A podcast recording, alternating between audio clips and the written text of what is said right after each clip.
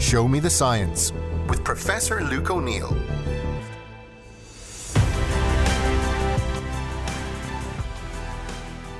Hello, Luke O'Neill here, and welcome to my show, Me the Science podcast. As the name suggests, I'm going to show you the science. Well, first of all, the science is shown to me, and then I show it to you. And it's all about how great science is. I am in top form with this one because you know what we're talking about? The science of laughter. Now, Owen, he's always here, you know, he will now add some laughter tracks, I hope, and maybe the laughter will help you laugh as well. And even though the science of laughter sounds like a bit of a, a bit of a flippant thing, it's a very interesting thing. Why do we humans laugh? How do we laugh? What do we laugh at? And I've discussed this before in a couple of podcasts, I guess, I touched on it. Very interesting. And this week, I've come across a very interesting study on the way we laugh. Now, the bottom line, I'm a great man for the bottom line, as, as you probably all know, which we're going to head towards is infants and babies laugh in a different way to adults. Now, how about that? And in fact, up to the age of two, when you hear a baby laughing, the way they're laughing is in a different way to adults. Now, what the hell does that mean? I can hear you laughing already with this very strange fact. We don't know. It's just an observation. And again, you know, often science is just about watching something and observing something and then measuring it and then describing it and then wondering what does that mean. Um, the other thing they've found is to give you another little sneak preview. The way infants and babies laugh is a bit like chimpanzees. now, there's the thing for you. So maybe it's. Um, kind of an ancestral thing that uh, eventually we evolved and then we begin to change. Uh, and as we grow up, we begin to laugh more like humans and different to chimpanzees, is what they've found. Now, again, you'd wonder would scientists not work on something more serious? like trying to crack cancer or whatever. But yet, the psychology of laughter is really important. And there is a serious side because lack of laughter, the wrong kinds of laughter, is a sign of depression and various, um, you know, various issues like that. So again, it's a, it's got a serious side as well. But I'm not going to touch on the seriousness too much today. Now we start with the question: What the hell is laughter for? Well, study after study has shown that the main function of laughter is to do with social bonding. Now, we humans are very sociable creatures and we like to hang out together. And when you laugh with someone else, it's a sign to say we're friends and let's hang out together and form this sort of tribal thing, I guess, and study after study has confirmed this. It turns out that when you laugh, you rarely are laughing because of a joke. And one of my favourite studies on this was uh, there was a shopping mall, and they fit. They, the people had to give permission for this. Obviously, they filmed the shopping mall over the course of a few weeks, and they measured when people laughed, and 85% of laughter wasn't to do with someone laughing at a joke. You'd meet your friend, you'd say something, you might laugh and smile, your friend might laugh, and it's a bonding thing. You're together, you know, and, and that's the function of that particular kind of laughter. So, so that's a, that's an important aspect. Uh, the second thing they've, they've um, studied in this is tickling. Now, get ready for this. Very few creatures respond uh, when you tickle them to, and start laughing. Now, guess what creatures do? We humans, if I tickle someone, they'll start to laugh. Uh, apes, you can tickle apes, don't do it. Uh, be careful if you do it. And the apes, uh, most apes will start to laugh as well. So, what's happening there? Well, we don't really know.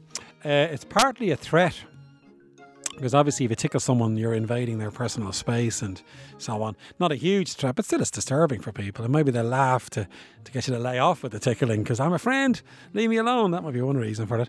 There's one more animal, and the only other animal they've found that responds to tickling are rats. Now, again, you've got to wonder what these scientists were doing. They were going from species to species. Oh, let's see, it's a bit like a Gary Larson cartoon. I don't know any fans of Gary Larson, you know. And they went through apes, yes, mice, no, cats, no, rats, yes. And they tick the box, and rats chuckle away. They make these strange chirping noises when you tickle them. So it's very strange that that, that, uh, that rats laugh as well. So tickling has been studied as a way to look at uh, laughter. Now, but remember, that's just a strange quirk and that type of laughter is different. Now, there are, guess what? Different types of laughter. The one that's most important is the belly laugh. If your stomach starts to vibrate, and, and you know, have a good belly laugh, that's the really beneficial type of laughter. And that means you're really relaxed. You might find something really, really funny in there for your belly starts to vibrate and off you go. You know, if the laughter doesn't involve the belly laugh, it's not a real laugh. In fact, it's kind of a fake laugh in some ways. And it's, again, it's more to do with signal, I suppose, than enjoying yourself. And um, so, so when they, these sorts of experiments, when they do, they often strap a monitor around the abdomen and measure the vibration of the uh, the monitor, and then they, oh, that's a belly laugh, you know. Now again, the evidence it's social, and it's all to do with uh, social bonding and so on, is you are 30 times more likely to laugh in a social setting than if you're on your own. Right now, this is obvious in a way because maybe someone's telling you a joke. But a good example is if you watch comedy. And I guess you've all probably seen this. If you're watching a comedian on your telly at home on the TV or on your your smartphone, you rarely laugh, right? If you're in a theatre with the same comedian, and this is where the evidence has come from, you're 30 times more likely to laugh if it's live. Hence, go and see a comedian. And uh, let's give a shout out to all the comedians who've been out of work for because of COVID for so long. So very, very sociable. I've often said this actually. If you go to see your GP, they should prescribe two tickets to see Dara Ó Briain and, and you'll benefit from that, you know. So it's very social. We're a group of people together and we all start laughing, you know. And the other thing that's been, been really well documented, and I would guess uh, we, we've all experienced this, it's very contagious. One person starts laughing, the next person starts to laugh, and suddenly the whole room is laughing. And again, they call that a social glue. So we're all being glued together, not literally, of course, but we're bonding through all this laughter. Now, but let me get on to the uh, the young people versus uh, the the infants versus older people. Now, what they've loaded, noticed here is, first of all, young infants laugh an awful lot, and if you want to measure the rate of laughter per unit time, and again, scientists have done this. Babies and infants up to the age of two or so laugh a huge amount. Now, wait to hear this. Uh, in 20 minutes, a little baby does as much laughter as an adult does in a whole day. Isn't that incredible? Now, you might say, oh, we're beating down us adults, aren't we? And not much to laugh about, is there? Little baby laughing away and chuckling and all the rest of it. So, so babies do an awful lot of laughing. And again, we think it's bonding.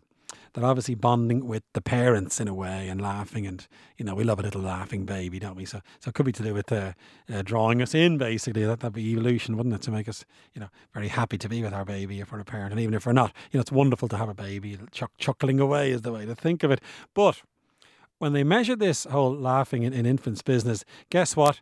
There was two types. There was the breathing out laughter and the breathing in. Now, what do I mean by that? Well, if adults mainly breathe out as they laugh, you will go ho ho ho. That's me laughing, by the way, or ha ha ha. I'm breathing out. If I go ah, ah, ah, that's in and out. You know. Now it turns out babies are in and out laughter if you like. Us adults, it's just out with a ha ha haing. Now, this is the type of laughter that chimpanzees do. It's called egressive and ingressive laughter. You can't beat scientists for using fancy words for things, you know. So why do babies do it this way, in and out? Now, there's two reasons. First of all, uh, one is their vocal tract is is built in such a way to allow for egressive and ingressive laughter. And the vocal tract of a baby resembles a chimpanzee.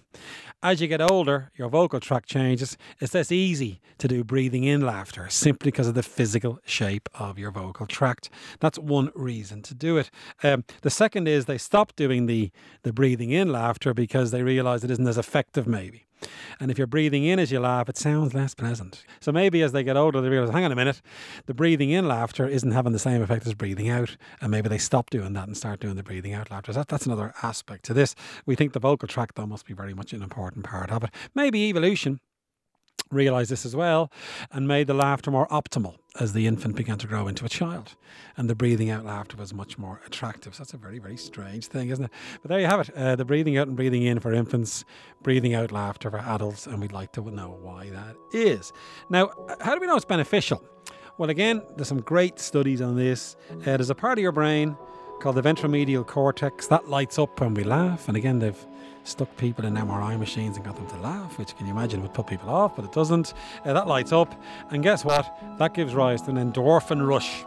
And that was connected to that part of the brain. So it's a feel good factor, isn't it? When we laugh, we feel a bit better basically, and our mood improves. And then if we're in a tribe all together, the whole mood of the whole room improves, doesn't it, during a, a comedian performing? So again, there's real physical things happening that make this beneficial.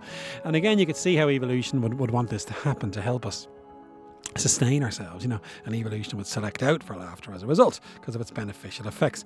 More seriously, I guess, apart from your mood improving, it's good for your heart and the more you laugh, the lower the risk of heart disease.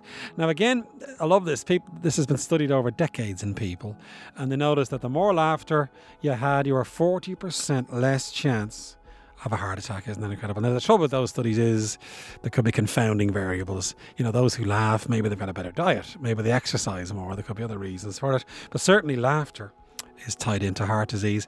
And one very sort of scientifically important thing on this is I think on nitric oxide goes up in your blood when you laugh. Nitric oxide is a natural vasodilator, lets the blood flow. Let your love flow, let your blood flow through your heart. So again, good evidence that heart that laughter is good for your heart, you know. And before I get on to the bottom line for you in the end, it's also good for your immune system inevitably, and there's loads of studies showing that. Uh, T cells, natural killer cells are all boosted by laughter, so it's very good for your immune system as well. And of course, psychologists have wondered what the purpose of it is. Freud uh, thought it was a release of psychic energy. You know, oh, you release this energy and that's good for you. Nietzsche, the guy that every teenager loves, called it, it was evidence of existential loneliness, laughter. Now, what's wrong with Nietzsche when you worry? He never laughed in his life. No, maybe he did. Apparently, he was, he was quite a witty guy. So we don't know. The psychologists still speculate: is it existential loneliness, and you're sending out a signal to make friends, or is it a release of psychic energy? Whatever it is, it's good for you. Let's put it that way. And one other thing before I get to my last little piece of information for you, because it's relentless. Um, you shed tears when you laugh. And we all know that. A good laugh, you start crying, don't you? And that's a wonderful feeling. And again, there's some evidence, and we discussed the science of tears before, you're releasing maybe certain endogenous chemicals that make you feel stressed and they go down in your body. Now, again, bit of a ropey piece of evidence around that, but still, there must be maybe something in your tears that you're releasing. So, overall, the laughter is very good for you. Uh, now, finally, and let me tell you this guess what's coming up very soon? World Laughter Day everybody please have a good laugh and World Laughter Day. And uh, the other thing I, I, came across that was there's a th- type of yoga called laughter yoga. Now I've looked at this on on YouTube. It is absolutely hilarious. If you want to have a good laugh, watch people doing yoga and laughing at the same time. And again, you can imagine how you know the yoga instructor millennia ago said, let's laugh while we do yoga. It'll really make you feel better. So, if you want a really good uh, sort of activity to help your health, uh, take up laughter yoga, is my advice, and have a damn good laugh on World Laughter Day because you know what? It's very, very good for you either uh, through breathing in or breathing out if you're a baby or when you're adult. The ho, ho, ho, ha, ha, ha. Really good for your heart, really good for your immune system and for your overall sense of well being. So there you have it. The science of laughter. Who would have thought it would be so funny? Uh, thank you all for listening, and I hope you enjoyed that. And never forget, my podcast is available every Thursday for downloading and wherever you get your podcasts. And it's a Newstalk production. Thanks for listening.